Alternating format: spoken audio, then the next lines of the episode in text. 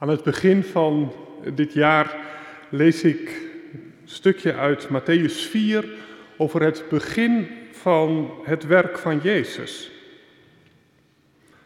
Vanaf dat moment, dat is vanaf het moment na zijn doop en verzoeking in de woestijn, vanaf dat moment begon Jezus zijn verkondiging. Kom tot inkeer, zei hij, want het koninkrijk van de hemel is nabij. Toen hij langs het meer liep, zag hij twee broers. Simon, die Petrus genoemd wordt, en zijn broer Andreas. Ze wierpen hun net uit in het meer. Het waren vissers. Hij zei tegen hen: Kom, volg mij. Ik zal van jullie vissers van mensen maken. Ze lieten meteen hun netten achter en volgden hem. Even verderop zag hij twee andere broers, Jacobus, de zoon van Zebedeus, en zijn broer Johannes. Ze waren met hun vader in hun boot bezig met het herstellen van de netten. Hij riep hen en meteen lieten ze de boot en hun vader Zebedeus achter en volgden hem. De gemeente van Christus. Ik was een jaar of negentien bezig met de afronding van mijn middelbare school. En ik was van plan om aan de TU Delft civiele techniek te gaan studeren, weg- en waterbouw. Ik werkte namelijk destijds bij een ingenieursbureau en ik vond het fantastisch om te rekenen aan bruggen, aan staalconstructies. Ik was goed in wis- en natuurkunde, dus civiele techniek leek een logische keuze. Maar zomaar opeens werd ik aan het denken gezet. Wat is voor mij de waarde van de techniek? Waarom wil ik dit eigenlijk studeren? Is dit de manier waarop ik zinvol mijn tijd wil besteden? Of is er toch een andere manier om zin te geven aan je leven? Misschien herken je die vraag wel. Tenminste, als ik kijk naar de gesprekken die ik heb met mensen hier in de stad, gaan die vaak over die vraag. Hoe zinvol is mijn leven op dit moment en kan ik op een andere manier zin geven aan mijn bestaan?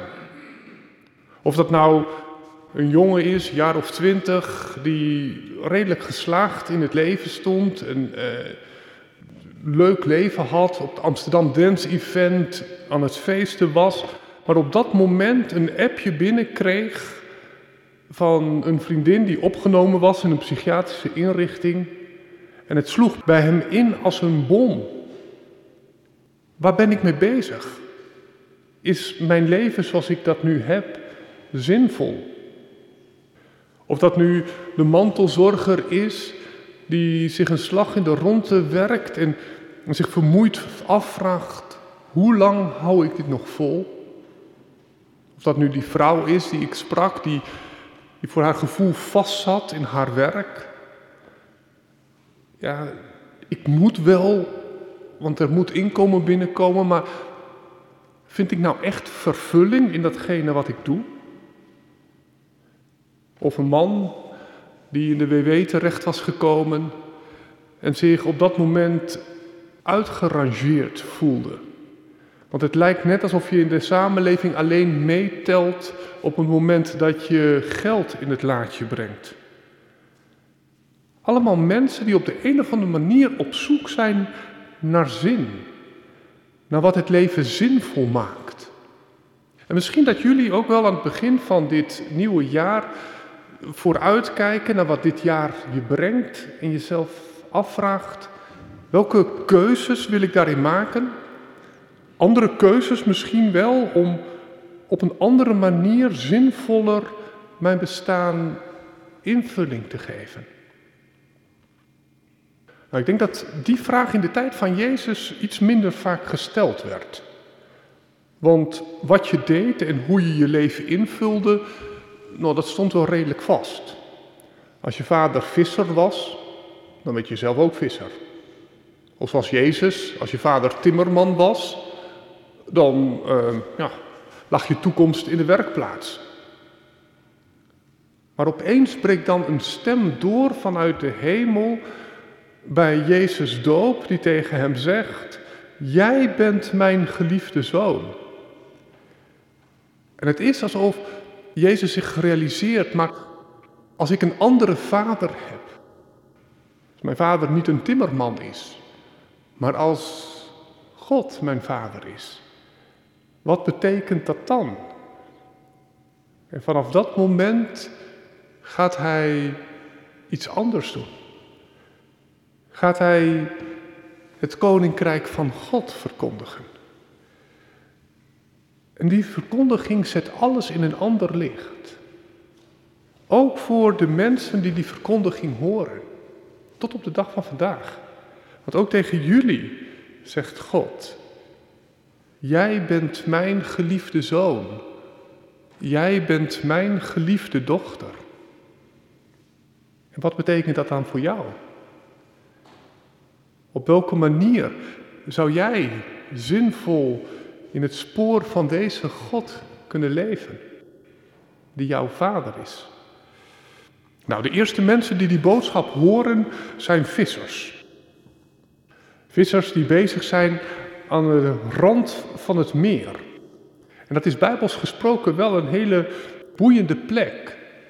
Want het meer, het water, de zee, is in de Bijbel het beeld voor de chaos, voor het kwaad, voor de machten van het duister.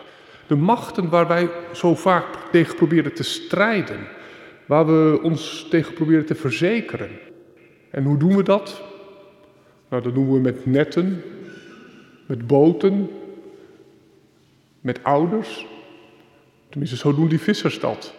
En je zou zo kunnen zeggen, het is het beeld voor werk, voor bezit en voor relaties.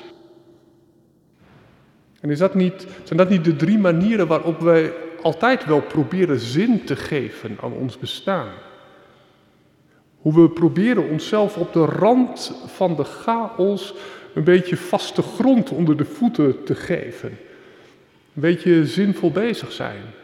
Met ons werk, met ons bezit, met onze relaties. De vraag is alleen in hoeverre die nou daadwerkelijk zin geven, hoe die, hoe die daadwerkelijk je kunnen beschermen. Want heel vaak komen de stormen op. Of dat nou storm Henk is, die afgelopen nacht hier overheen woelde, waaide, of weet ik veel wat. Op de randen van de zee kun je zandkastelen bouwen, maar die worden zo weggespoeld. Jezus komt langs met zijn verkondiging van het koninkrijk van God. Hij suggereert, lukt het je om met iets anders bezig te zijn? Door de dingen los te laten waarmee je zo druk bezig bent en simpelweg naar mijn stem te luisteren, mij te volgen. Ik moest bij het schrijven van deze overdenking even denken aan een lied van Acta en de Munnik. Beetje andere context, maar toch. Herman rekent af en staat dan op. Hij heeft eindelijk weer de wind in zijn kop. Ik heb een tweede kans gekregen en dat is meer dan ik verdien. Maar als dit het is, is dit het. En we zullen het wel zien. Oh, even rustig ademhalen. Oh, oh, oh, het lijkt of het regent als altijd, maar het regent zonnestralen. Kan de stem van Jezus die rol spelen? Dat het een stem is die je een tweede kans biedt. Die je bevrijdt uit de zinloosheid, uit de besluiteloosheid misschien wel. Uit de foute keuzes die je gemaakt heeft. Die je bevrijdt van de controledrang om altijd maar bezig te zijn met je eigen zandkastelen. En misschien eens even zonder controle de boel los te laten en simpelweg een stem te volgen die je roept tot iets heel anders. Zo'n sprong kan eng lijken. Het lijkt alsof het regent. Maar het regent zonnestralen. Er komt iets anders doorheen. Iets gaafs. En als je heel eerlijk kijkt, ligt het ook weer niet heel ver bij je vandaan. Want vissers worden geroepen om vissers van mensen te worden. En zo werd ik geroepen om van bruggen te bouwen, te berekenen, bruggen tussen mensen te gaan bouwen en bruggen tussen mensen en God. Als jij kijkt naar jouw eigen leven en naar dit jaar, wat zou de roep voor jou kunnen zijn? Hoe zou je anders je leven in kunnen vullen? Misschien niet in eerste plaats vanuit jezelf en je eigen behoeftes, maar luisterend naar de stem van de ander, die roept en die je een nieuwe weg wijst. Amen.